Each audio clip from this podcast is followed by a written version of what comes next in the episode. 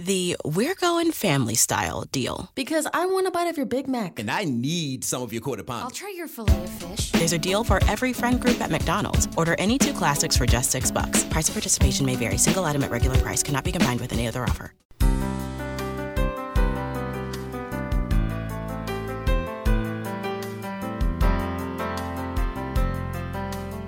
Welcome to Mission Evolution Radio Show with Gwilda Wiyaka, bringing together today's leading experts to uncover ever deepening spiritual truths and the latest scientific developments in support of the evolution of humankind. For more information on Mission Evolution Radio with Gwilda Wiyaka, visit www.missionevolution.org. And now, here's the host of Mission Evolution, Miss Gwilda Wiyaka.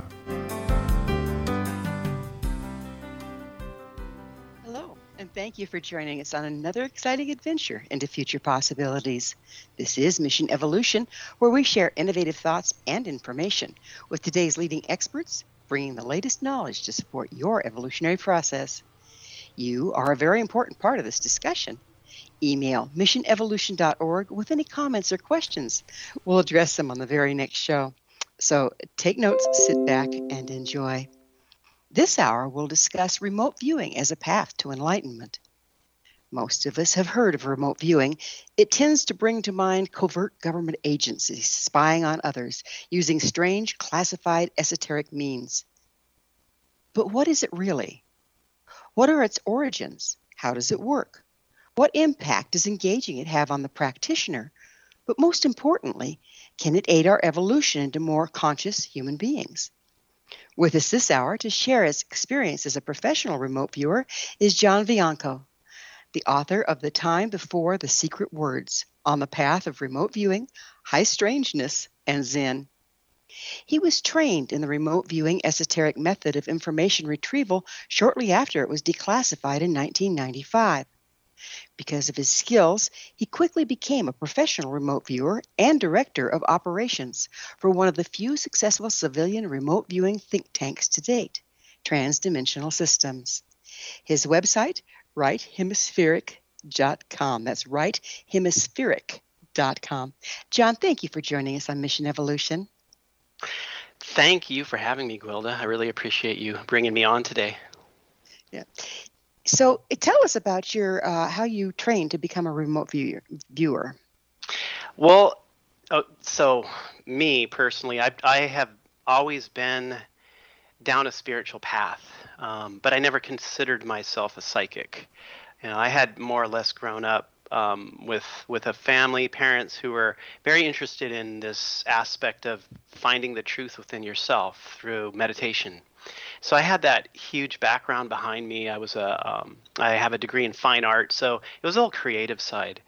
Uh, that really drove me into this. Um, and to be honest, you know, when I when I heard of the declassification of remote viewing in 1995, it was this, you know, I think it was Ted Koppel Nightline, where he basically outed the program. All I heard was psychic spy, psychic spy. That's it. And I thought, I don't think I'm psychic but I'm going to do this. I have to learn this. I've got to do this.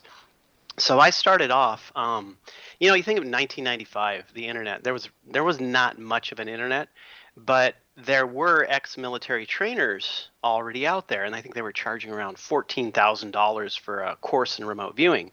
Oh my goodness! It was crazy. So I I obviously, you know, being a starving artist back then, I could not do that. So I was able to cobble together how to do it by contacting various people and looking on the internet. There were these little forums here and there. And so I started to, to try to do it myself based off of what these people were describing. And it was interesting. It really worked. And here's a person I thought that was not psychic at all. Um, so, so from there, I sought out formal training in it, but I did not go to any of the ex military remote viewers. I did not want to be associated with that realm.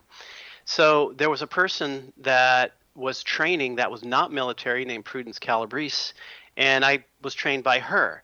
Now, the interesting thing about myself is that so I was a fine artist. I really all I was trained to do was to describe how light falls on a surface, right? That's what you do with painting or drawing. You're just describing how light hits things. And and in remote viewing, it comes to translate as a person who describes things in a very physical way, which is a much sought after skill that um, people in remote viewing look for because you know you know think about us think about your life think about um, how you live through making meaning out of things how you live within metaphor and concepts with your experiences and the world around you so in remote viewing a lot of people will describe things through metaphor through simile through concepts but for me it was literally just describing things in a very physical way.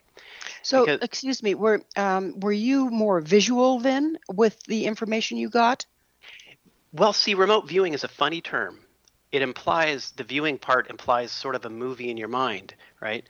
But you know, it's not a hundred percent that. Now that happens, and I get a lot of that. I get visuals, but visuals are still an interpretation of a low level process that's happening to your nervous system within the construct of remote viewing.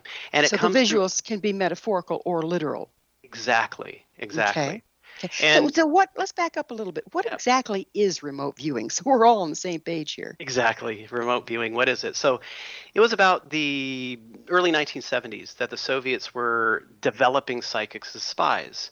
The CIA caught wind of this. They asked Stanford Research Institute in Menlo Park to see if this is something viable um, you know, you have to understand what your enemy is doing, even if you think it's nuts. So they went into a program where they decided to see if they can create some consistency and use information from psychics um, to base intelligence operations off of, or just to confirm things that they don't know about. So through SRI, they were able to create a system that they called remote viewing, where they would train psychics in a very special methodology that they developed uh, as a way to um, get information on those things that are that we call them non-local. In other words, they're not in front of your face. Um, and when you use a group of these psychics, all looking at the same thing, then you cross corroborate their data to build pictures and reports on what's there. So you never use one single remote viewer. And then this was declassified in 1995. So really, remote viewing is a, a specific technique um, that they called, they named it this, um, uh, in order to get information on things that are non-local and use it for intelligence gathering purposes. Okay, so as I sit here listening to you describe it, it sounds um, like what's been used in shamanism for over 60,000 years to go find game. Well, it is. That's the that's the interesting thing. So, remote viewing. I mean, you know, th- all throughout history, um, world leaders, uh, tribal leaders, they've gone to seers, they've gone to oracles, they've gone to shamans, medicine men and women, in order to understand the future, to understand where the game is, to understand what's going to happen tomorrow or what's going on with somebody else that they're going to fight. So this is really the bureaucratized version of it to turn it into some type of institution.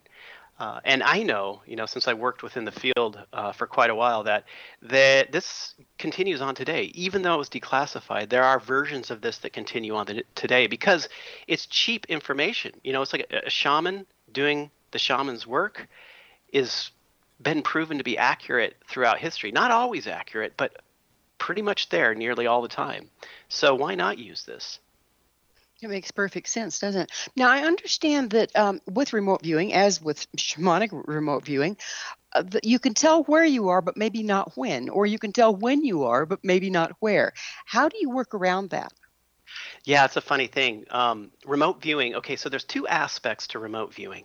There is the way that you call what we call it tasking a remote viewer. The way that you task a remote viewer. In other words, how do you give them something to remote view? Now, you don't just go up to them and say, "Well, I want you to look at um, the Eiffel Tower right now," because that can bring in a lot of um, uh, thoughts that they have of memory of the place, this and that, and not really maybe hit a psychic place with it. So the way remote viewing works is that the way they first started this was they used coordinates across the earth. So they'd pick a coordinate with some t- sort of secret facility there that nobody knew about. They would only give the remote viewers the coordinate number They wouldn't say anything else about it. And then the remote viewers would just go through their methodology and describe what's there. Okay. Whoa, how so, do they use? sorry, you, you, you hit, a, hit another question here. How do they use coordinates, particularly if someone's not used to working with longitude and latitude? Well, see, that's okay. So the coordinate, you can think of the whole coordinate system on Earth, you can think of it as a conceptual framework in order to task a remote viewer. See, when, in the beginnings of remote viewing, they had to figure out a way to ask the psychic to get the information they want without telling them what they actually want. And that was the whole problem they had in the beginning. And that was that and and so Ingo Swann, who was the godfather of remote viewing, came up with this coordinate style system that he wanted to test. So he figured that since it's a conceptual framework, a number that's associated with a location, all you got to do is, hey, since they're psychic anyway, all you got to do is give them that coordinate number. And then they just close their eyes, they start sensing in their body, they start sketching things out. Now, amazingly, when they did this, uh, when the CIA, when they brought this to the CIA, this method to keep the remote viewers, so what, what we call blind to the target, they were able to get information on a classified site that the CIA had, that they gave them the coordinates to, um, and they had to classify all the information because it was so accurate. So, so you have to think of it like a conceptual framework. The number is related to a location right?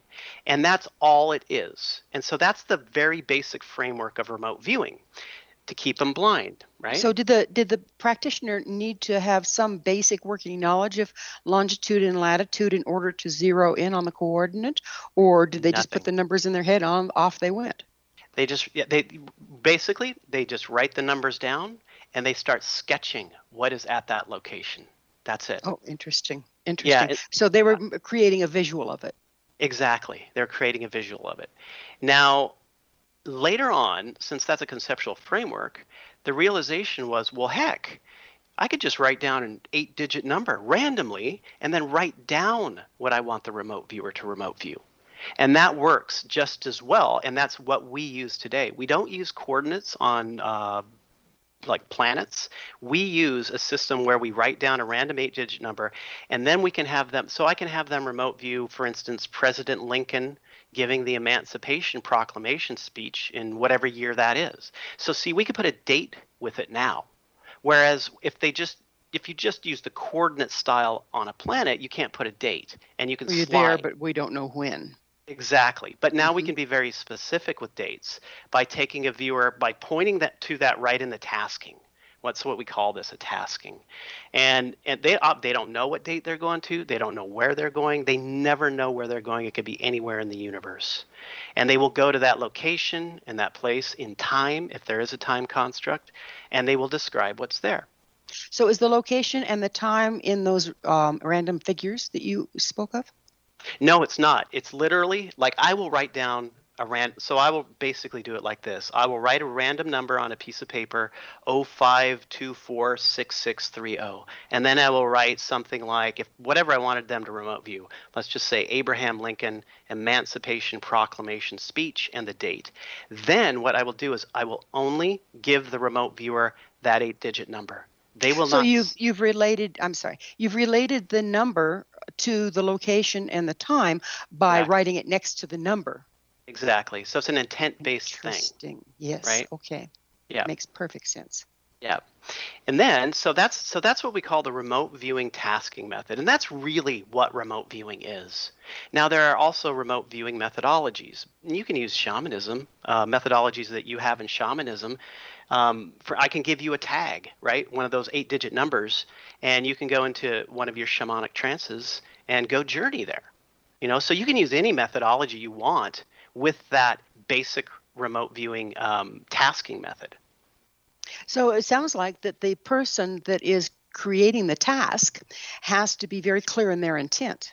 Very clear You got to be mm. very focused. You have to have no um, ideas about what it could be or couldn't be, and you just bind that what where you want them to go with the number, and that's it.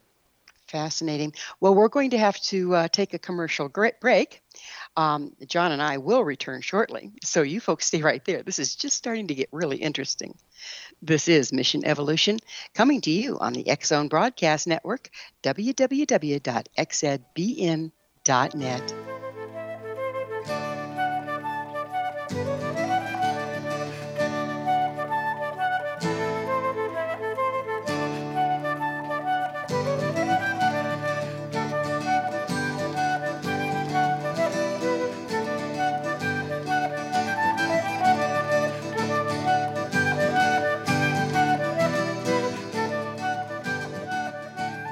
The We're Going Family Style deal. Because I want a bite of your Big Mac. And I need some of your quarter Pounder. I'll try your filet of fish. There's a deal for every friend group at McDonald's. Order any two classics for just six bucks. Price of participation may vary. Single item at regular price cannot be combined with any other offer.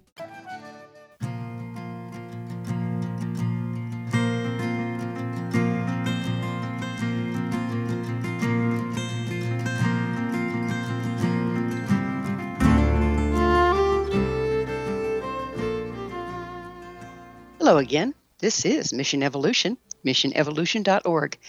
We're dedicated to unification and evolution of consciousness. To all our faithful and thoughtful audience, we really value your opinion and would love to hear from you. What do you think about the viability of remote viewing?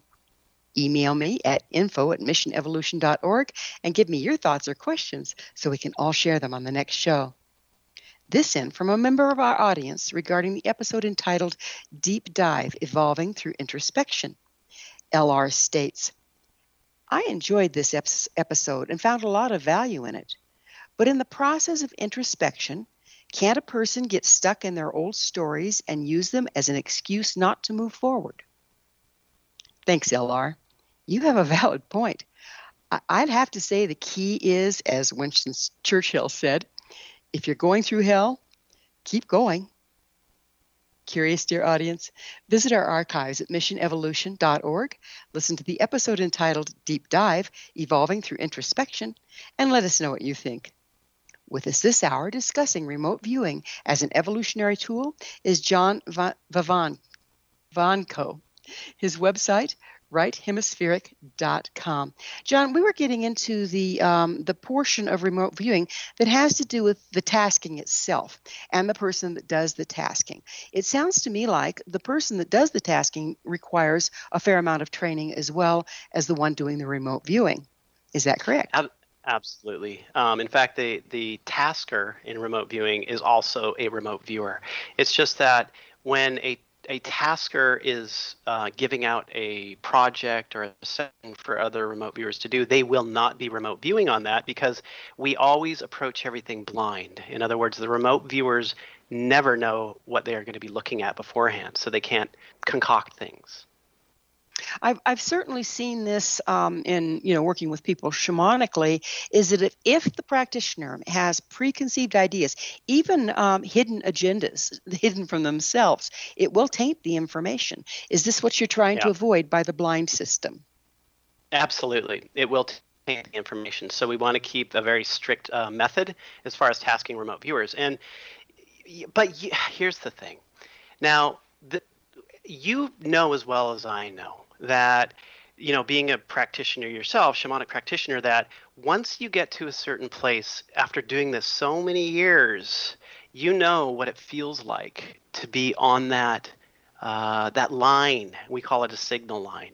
You know what it feels like. And so I have taken very experienced, long-time remote viewers, and I've told them what to remote view with, in other words, we call that front loaded, 100% front loaded. And I've told them exactly what to, to remote view, but it has a hidden aspect. They're able to jump on it completely because they know what it feels like and then go into that hidden aspect and describe that fully without letting any sort of uh, ideas about it get in the way.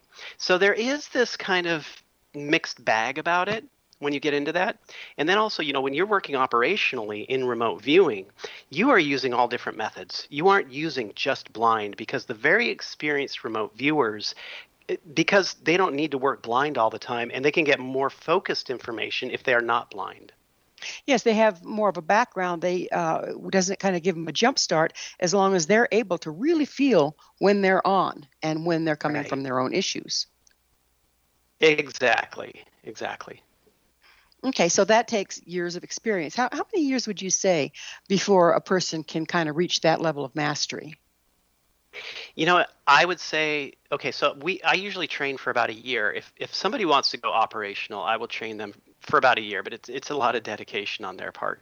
Um, after that, I'd say is when the real fun begins because th- about it takes about a year for them to truly understand and feel what we call the signal line and be on top of it and not make stuff up. See, that's the thing with remote viewing is that that remote viewing literally is a you have to let go of what you think you know about things. You have to let go of your ideas and concepts about what you think something is because the term remote viewing for one thing okay it implies viewing it seems like that's like a movie happening in your mind right it's not that it's about low level sensory information. Um, it's about sounds smells tastes touch. You get visuals too but it's about feeling textures. It's about a general knowingness that you have about things. It's what we call low level information. And it's it's if you go around your house and you start you know you close your eyes you put a blindfold on you start touching things and you don't know what they are what sort of language would you use to describe these things. You wouldn't go into high level concepts about these things. You would only say oh well it's it's it's it's hard it's soft it's got these edges right here. It it it it makes a ting sound when i hit it. So this is how remote viewers typically work. So they describe in this way on this low level way. Now obviously you come to a high level conclusion based off of low level information. That's how we survive in this world. But in remote viewing, when you come to a high level conclusion about low level information, it is typically wrong. So you have to learn how to let go of high level information because once you believe it's something, then that can cause you to go down the path of making something up about what you believe it is. It sounds like what we do every day of our lives. We catastrophize based on our history versus the actual facts at hand. Exactly, exactly, exactly. And so this is this is where it goes into. Now I spent I spent many years living in a Zen monastery, and all I would do was sit on that cushion and meditate.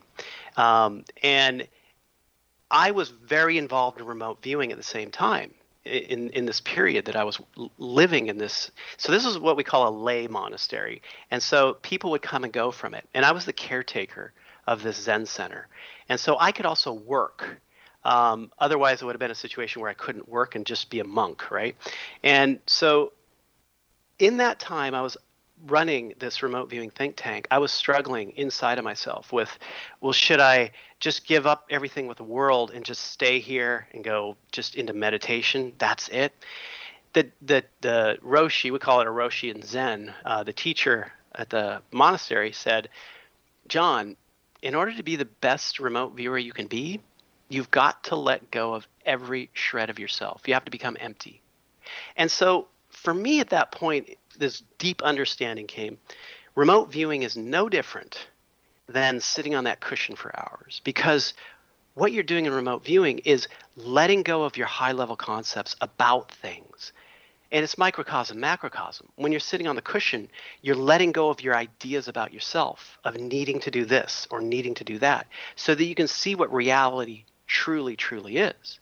And so, So, remote it's actually a form. It's it's a form of Yeah. um, totally being present. Exactly. Completely 100% present and not going into the, the brain and to mm-hmm. make up ideas about something that can lead you into suffering for instance. I mean that's this is really what zen is about, right? You know, you you you get outside of your thinking mind and go deep down inside of yourself to see what truly is and being very present. Same with remote viewing. It's the same type of process. Now I'm not saying remote viewing is a spiritual path, but it has the the depth, the very beginning point uh, for people to go on a spiritual path. Yes, it's interesting because just as we've been speaking through these two segments, um, we've already tied it to um, meditation and um, shamanic journey work, both of which are spiritual practices. So it's like it's taking from these forms to um, uh, to allow the practitioner to access the, the zone they need to be in to remote view. Is that accurate? That's absolutely correct. And here's the thing, too. Think about the term remote viewing. Well, that term makes perfect sense in the, I guess, the output of the remote viewing sessions to somebody who's not initiated into it, right? Remote viewing. But what do you do? For, for one thing, it's not strictly viewing. The other thing is that is it remote? What do you do? You you kind of close your eyes. You go inside yourself to sense and feel. I mean, when they first did these experiments in remote viewing for the CIA, they could have called it demonstrations in oneness. Because how can you go inside yourself and sense and feel something if it doesn't exist within you? So the whole thing about remote viewing is that if you are not it, you cannot perceive it. Oh, interesting. So, uh, just down to practicality, what is remote viewing used for? Yeah, I mean, there's the whole information side. Um, remote viewing, well, the, the military um, intelligence apparatus used it and uses it for uh, getting information on locations and sites that they can't get information on any other way. So they would use it during the Cold War um, to develop more information around secret Soviet bases. Um, they would also use it for remote viewing diplomatic meetings to understand, you know, what happened during those meetings. Heck, during the the uh, first Gulf War, they used it. Uh, they even tried to use it with an aspect we call remote influencing to remote influence Saddam Hussein to give up. Um, Ooh, how successful was that? Not it didn't work. See the thing with re- remote influencing it's like the red-haired stepchild of like um, um, remote healing right? The, the, this remote influencing thing they used quite a bit um, but the other aspect is remote healing. And you can use this to help people to actually help environments and help situations. Um, it's like i say it's got this like very deep and spread out shamanic um, uh, vibe to it. And anything within shaman, I mean, really, it's just a reflection of shamanism. Ultimately, that's what it is in ancient times, um, shaman, as I understand from my studies, weren't all that concerned about um, morality and permission. But in later years, that's become a very large part of shamanic practice. You don't practice shamanism without permission. You don't right. put energy on somebody that doesn't belong, as in exactly. Saddam. Uh, you don't take energy away from someone when it does belong. All of those things. So I understand there's no such uh, guidelines in remote viewing. Oh no, there so when you're talking about the military, they don't have guidelines. They absolutely don't. When you get out into what I do and how I train people, there are absolutely guidelines. You know, not that anything is is private these days, not even our thoughts, but you have to respect other beings and give them that which they would give to you. What do you, you mean our thoughts aren't private? Well, thoughts that people have, um, they bleed out everywhere, and you can sense and feel them vibrations. And so, people's thoughts they leak everywhere, and anyone can access those thoughts if you know Don't how you to have access. To be, yeah, you have to be trained, though, right? You have to be trained, right? Mm-hmm. But because you are trained doesn't mean you should, because you have to give people the respect the privacy that they want, that they deserve, um, and that's how that's how we act. We don't we don't do anything um, unless we were working. We, I had worked with counterterror. I had worked for detectives, um, and unless we're dealing with somebody who's breaking the law um, and going to hurt people, uh, that was the only way that we would use these other methods to understand what's going on in their consciousness, their minds. So that's that's pretty much what law enforcement does. Is like people have their rights and their privacy until they break the law, and then all bets are off. Pretty much, yeah, pretty much. But even today, I don't do so. It's still, it still is like I would just love to leave all that behind. You know, I still get clients and whatnot, and I mostly live within the realm of media these days, trying to inspire people into learning it themselves. But you know, occasionally I will get that. Uh, where I have to go into somebody's mind or I have to basically describe a perpetrator and reasons why this person's doing a certain thing. Um, and it's never it's never a fun thing to do because you still don't want to go into somebody's mind. Right, and particularly when you're going into a mind that's somewhat twisted, it can be Yeah. very uncomfortable. How do you? Um, we're just about out of time in this segment, but I take it you have methods to clear when you have gone into that place, so that you aren't carrying it around with you. Absolutely. I mean, you have to. Um, Well, we'll pick up on how you do it on the other side of yet another commercial break. John and I will return to our discussion shortly, so you stay right there. This is Mission Evolution coming to you on the X-Zone Broadcast Network, www.xzbn.net.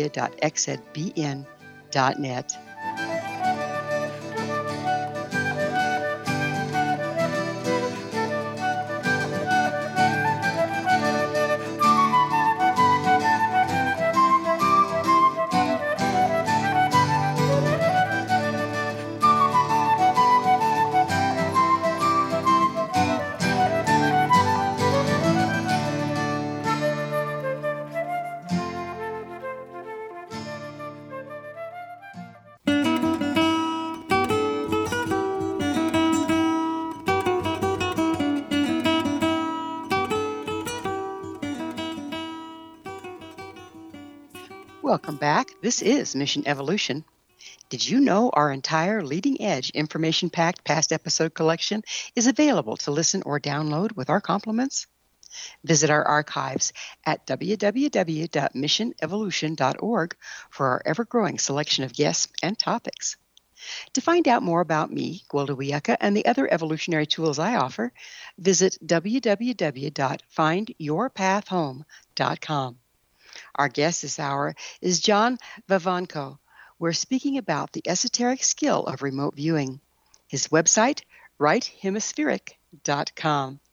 John, we were getting into the permission issue, um, and and I'd like to go into how do you protect yourself? Okay, so say I don't want somebody remote viewing me in the shower.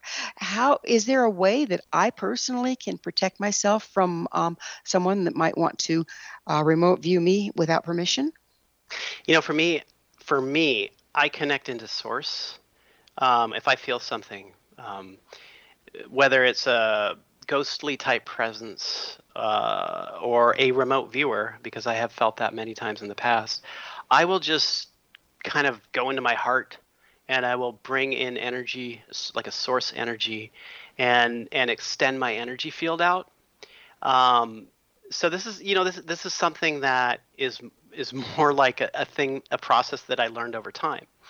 Um, and moving into a place where I bring love and source energy that I direct to help transform this individual or this energy that's deciding it wants to look at me. So I treat everything as this sort of from a from more of a heart-centered standpoint rather than going on the attack. You know, I know a lot of people out there think about I want to protect myself and attack back. Um, especially in the remote viewing field because you have to understand where it came from, right? It came from that military industrial complex. And so a lot of people will have that attitude about it. But I take a different tact and I feel that, you know, connecting into source and into my heart really creates a nice uh, barrier in a sense. Well, if we go into the attack, don't we just drop our frequency, reduce our field, and become more vulnerable ultimately? Exactly, exactly. But a lot of people don't realize that. I mean, really, you know, there's there's nothing that anyone can truly or anything can truly do to you.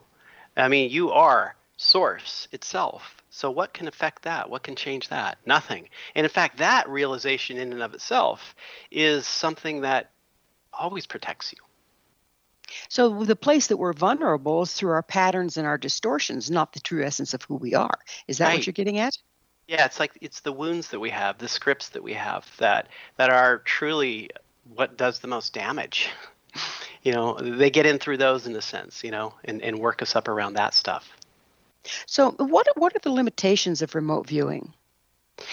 Limitations. Well, okay, so a single remote viewer is can be very limited um, because remote viewers can be very on during one session. They can also be very off. So that is why. So I would say like singularly remote, singular remote viewer can be very uh, iffy at times. Now we cover that base by using a multitude of remote viewers on one single question and and an analyst so that you know these remote viewers they go through their whole methodology. They do one session. Let's say you have five remote viewers and then you take all of that information. You're looking maybe you know 20 pieces of paper 20 pages each for each remote viewer and then you cross corroborate the information within them. And so that turns it into something more powerful than a singular remote viewer that you know eh, you might not be able to rely on it. Um, so the other type of limitation is remote viewing things that are more on the esoteric side. Because you don't you know if you think about somebody from the past let's say somebody during 800 uh, ad saw an airplane and they got to walk through that airplane and look at it and watch it fire up and fly around in it. I mean they wouldn't know how to describe this. It would be like magic to them. They would use metaphors and concepts of their time to try and some, describe something that is way beyond their understanding way beyond what their language can hold. And so with remote viewing when you're viewing like let's just say future technologies or um, alien crafts ufos stuff on other planets even you find a limitation there in trying to find the language to explain some of this stuff. And also the concepts to translate it accurately. Right. Right. You, you don't, don't have know a if you are. framework Yeah. no framework Okay. no framework at all That that makes sense to me. Um, so let's talk a little bit about if you're traveling in time with remote viewing.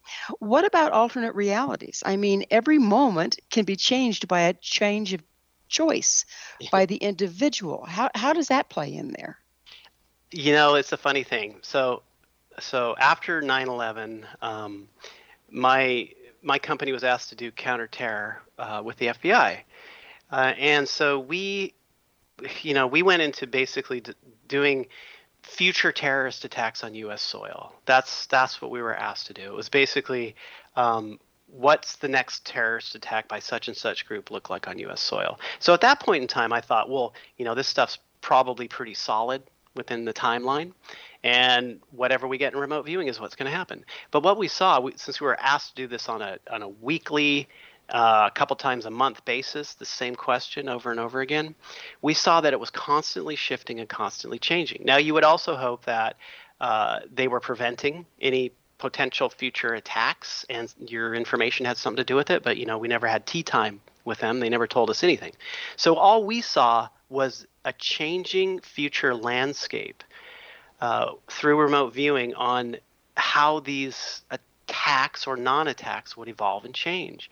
And that hmm. got me very curious because i pretty much at that point thought well everything's going to be solid but it's not. It's absolutely not solid. So we started looking into the nature of time. And with remote viewing. And what what it was like you know it's very difficult to describe but it was like all time and events come out of this this hole in a sense. And this this hole doesn't even know how the events are going to end up. Let's just call it source. It all comes from this source and this source doesn't even know how things are going to end up. And as you move forward in time other events start hitting it. Um, even the consciousness of the remote viewers begin to change it. The So- observer effect. it is. It's like the double slit experiment. Mhm.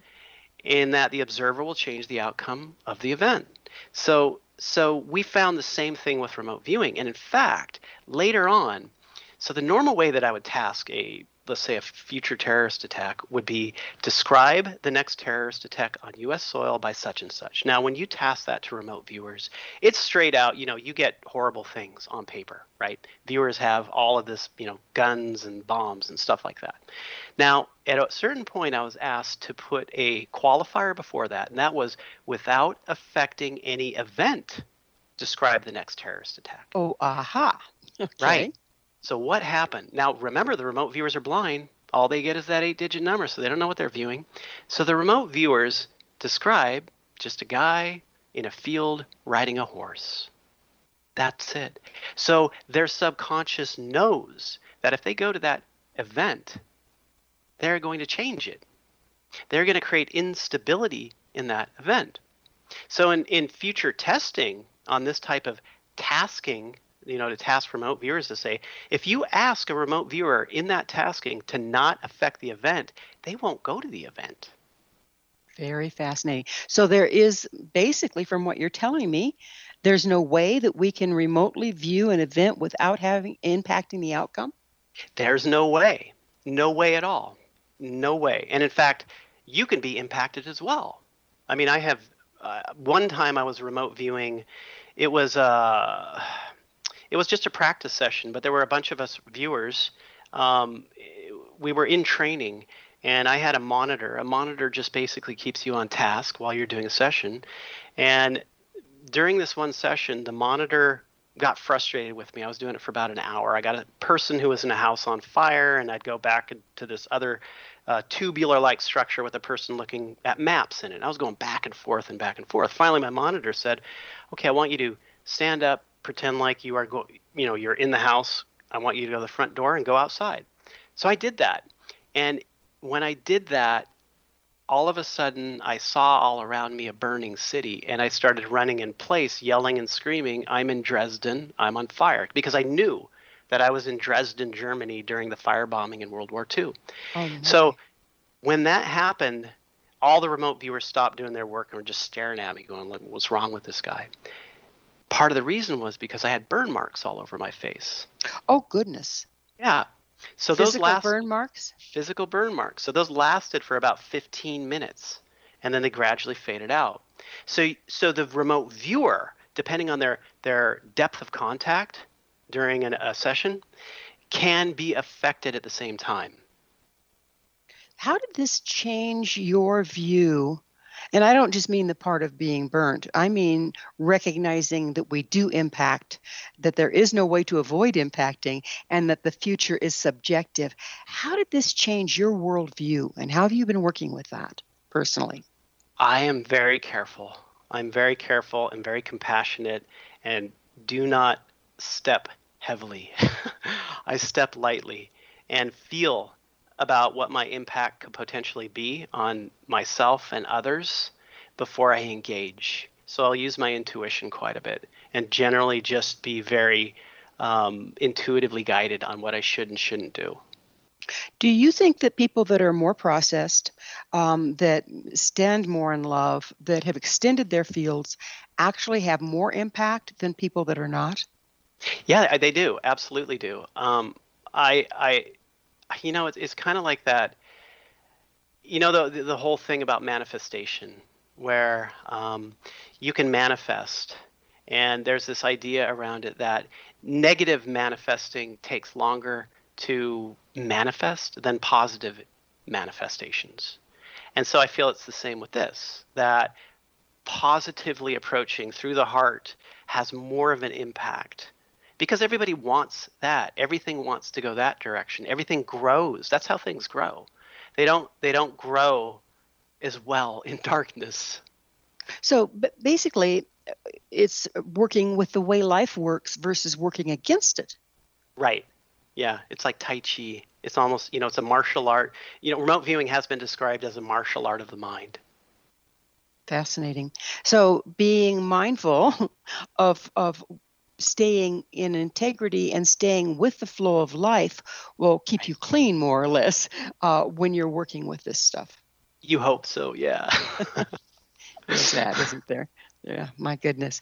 So what impact does engaging in this form have on the practitioner as an individual? Well uh, i mean for one thing it, it, it opens your eyes up to who you are within the multiverse. I mean, we, we, we live in a multi-dimensional universe, and our all of us, every single one of us, is engaging in all these multiverse, in the multiverse with all these aspects of ourselves, whether we realize it or not. You know, the physical construct is is one aspect that we get very focused into but it changes a person to be much more aware and operate on multiple levels um, of the multiverse and be able to interact with other beings within that whole realm. In fact, you know, with re- remote viewing, you, you can um, interact with beings. I mean, I've had experiences where we've remote viewed an alien, so-called alien event to understand if it's real or not, and then later on, I get them physically showing up So it kind of turns What, you what, into- what do you mean physically showing up? I know it sounds absolutely insane, but this is something that happens to remote viewers. When you go into the lore and the stories around remote viewing, other remote viewers will talk about this as well. Um, I, I worked a project once, for instance, uh, where we were working with Ruben Uriarte and Joyce Murphy. They were they had a TV show on the Learning Channel called. We're The- going to have to pick up on that on the other side. Sorry to leave you with a cliffhanger, but it is time for a commercial break. John and I will be back shortly to continue our discussion, so don't go away. This is Mission Evolution coming to you on the X-Zone Broadcast Network, www.xzbn.net.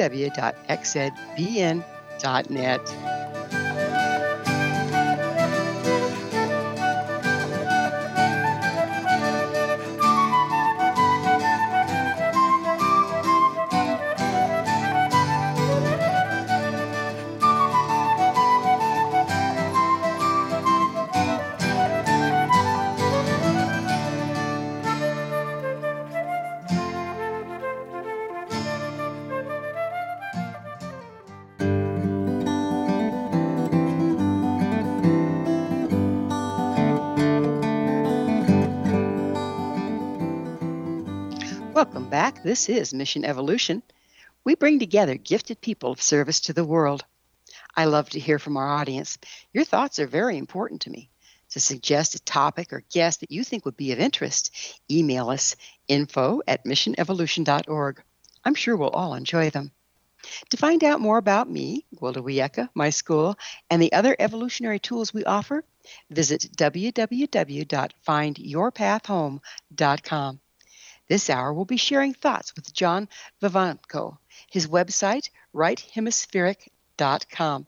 John, we were just getting into some really fun stuff. Um, you were talking about the multiverse, uh, viewing alien um, environments, and actually having something alien show up in your ordinary reality.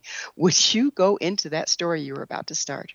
Yeah, it's you know getting a little esoteric here. Uh, this is the the weird flip side of remote viewing. Um, well, so we were working the project, and they wanted to go to Puerto Rico for this television show they were doing. To they were hunting for the chupacabra, you know, and they wanted to see if they could film one. And so they asked us if we would So look for- into for- that. I'm sorry, for those of us that don't know, what is that? So the chupacabra is supposedly a cryptid, which is a an unknown animal, Mhm. and it apparently is around three to four feet tall, has big eyes. It it, it sucks the blood out of chickens. The chupacabra um, basically stands for goat sucker, so it sucks the goat uh, goats and chickens dry of their blood. Now, whether that's something real or not, I had no idea. I don't know. I had never looked into that with remote viewing, and a lot of these stories, you know, who knows where they come from. But they also wanted us to look at another thing. And this other thing were, were these lights that were coming down around the Arecibo radio telescope, which is that big telescope featured in the movie Contact with Jodie Foster. Okay. Uh, and that was the location they were going to. So all these lights were coming down from the sky. The local peoples had uh, had been seeing them for a while, and they were going into the forest, coming from space. It appeared, and the they had asked some people at the radio telescope if you know they knew of these and what were they. And oddly, you know, it's funny. They got the answer that oh, these are those are just satellites that we're bringing down for service.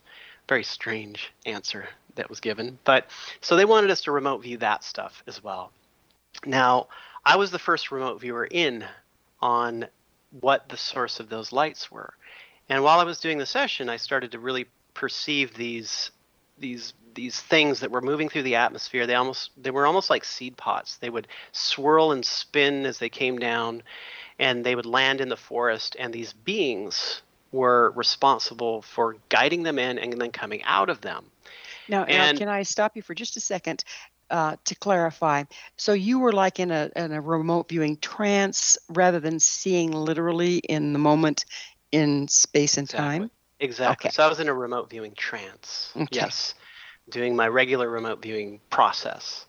And so I'm describing this stuff. I have a monitor and um, all of a sudden while I'm doing this, you know, I'm describing these beings and I start to get a sensation that their awareness had turned towards me. And I'm sure you've had that before in shamanic practices where you have beings that have an awareness that's very broad and they take notice of you. Same with these beings. So they took notice of me. And I cut the session short there because I was thinking, oh no, oh no, they're going to visit me.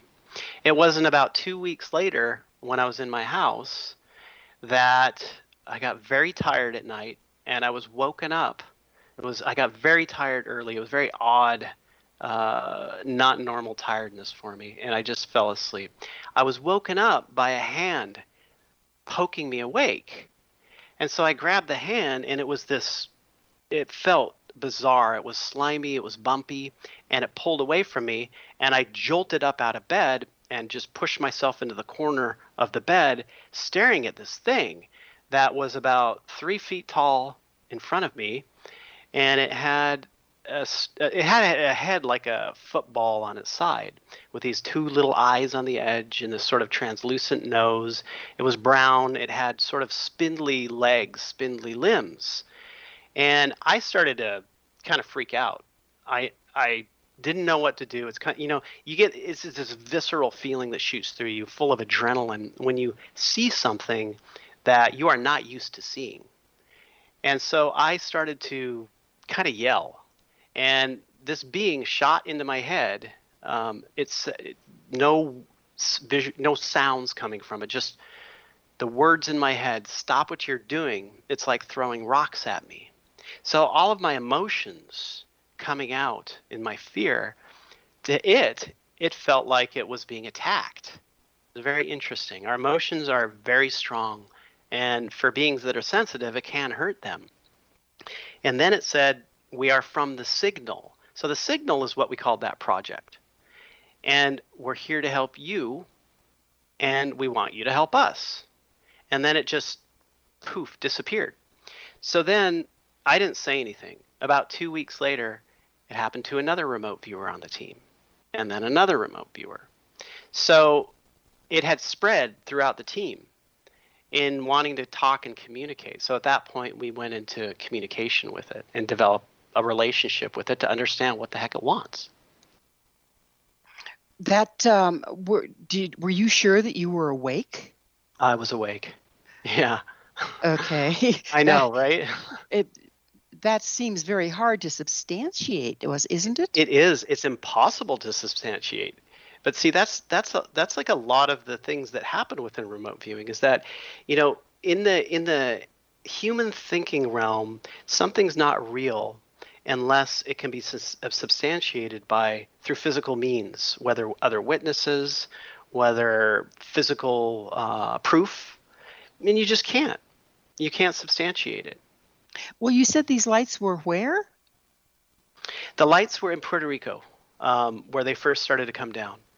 Um, so this happens with remote viewers is that if they remote view something of an anomalous nature and this anomalous thing has a consciousness to it, then that consciousness can take notice of the remote viewers and begin to interact with them.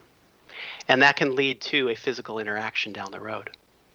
So with with um, the practice of remote viewing, it sounds to me like um, again, like the practice of shamanism, we're starting to dance with the esoteric to a point that there's bleed through between the esoteric as in unseen and our ordinary reality perceptions.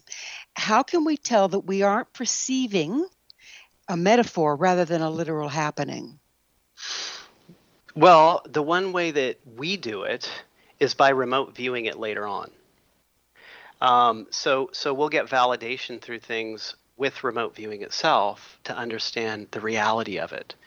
Um, so we'll often work it that way, but we have that tool um, that we can use. Other than that, you know, to the average person or scientist, nah, you know, they just discount it all and push it off to the side and say that it was just something that happened in your head. Well, it is, isn't it? Ultimately, yeah, you are everything. Right. So, um, how do you reconcile these kind of experiences with being a practical um, scientific remote viewer? How, how do you put those two together and uh, stay sane, if you will? Uh, you know, for me, it, it's it remote viewers can get destabilized, um, when they go too deep into these other realms. And for me, it's really always about um, paying attention to what's happening inside of my body, uh, emotion wise, feeling wise, having a firm grounding on earth, connecting with nature. Um, that will keep one sane in this whole process. And it's very, very important to have a grounding process when you're engaged in this kind of stuff. Very important.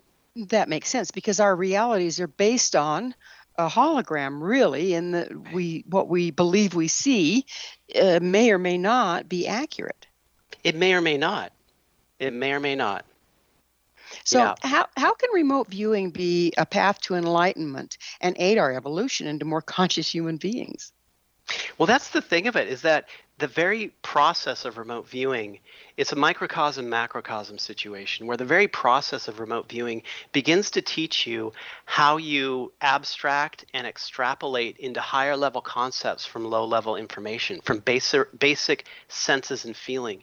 And so it teaches you how to be in in the moment purely in the moment without trying to turn that into some grander idea or story only get the information, only be in that place and get the information. And this is very reflective of what happens when you go into meditation or a deep spiritual practice is that you're trying to see what reality is and let go of the ideas of yourself, all of the concepts, all of the the the big story that we create about who we are. Remote viewing teaches you the construct of being able to dismantle that and so they work together. You know, not that remote viewing is the spiritual path, but it it shows you the same path that all deep spiritual people have taken in the past. Well, it seems like the stories that we tell ourselves and each other's are really the currency of our reality, isn't it? So, isn't this very alienating to dismantle our stories and still try to relate? Not really, because you just don't attach to the stories. You can still have the stories, but you don't attach. Um, you know, when you go to a place where you let go of ideas of yourself, it's a liberating place. Yet that self still exists. You're just not holding on to the ideas of that self anymore. Fascinating. So, John, what is your mission? You know, it is to inspire people to go inside of themselves um, through stories, right? Because remote viewing, you know, what I do, a lot of the stuff that I do is to to show people the stories that remote viewing created. So in a sense, it's almost like a bait and switch, right? They have there's this grand story and adventure, yet at the same time, if they begin to learn it, they'll learn that they have to let go of their stories to truly perceive what's there. So that's my mission. Is to dismantle stories only to build a new one? It's a contradiction. Yes, it is. Pretty fascinating. So yeah. we ha- we're just about out of time. I mean, it has flown, of course. What is your vision for remote viewing in the future as as a benefit to mankind, humankind, if you will? Well, you know, I mean, there's a lot of. I I I think that we are kind of in a place called the Kali Yuga. The Hindus call it the Kali Yuga. It's it's the last of four ages, where lies become truth and truth becomes lies, where there's a lot of violence, where the world's upside down, and I think that doing a process like this can take you back to the truth, to know what's true and what's not true, um, based off of feeling and understanding and connect back into divinity the divinity that exists within yourself. So that that is where i think remote viewing can take us or help to take us. There are a lot of different ways. Shamanism is one as well. You know and all these things are the same thing. They just like have been turned into these little facets of one jewel. Um, and i believe that this is integral for the future the evolution of consciousness so that we can begin to un- understand the broader multiverse around us and who we are within it that's that's a that's a beautiful thought, and I thank you. Unfortunately, we are out of time again. It flew. Thank you so much for coming on the show, John. Thank you, thank you. I really appreciate being here. It's been it's been enjoyable. Our guest this hour has been John Vivanco, the author of The Time Before the Secret Words on the Path of Remote Viewing, High Strangeness, and Zen. John is a professional remote viewer and director of operations for transdimensional systems. His website, righthemispheric.com. Remember, our entire information packed past episode collection is available for listen or download free of charge. Visit our archives at www.missionevolution.org for our ever growing selection of guests and topics.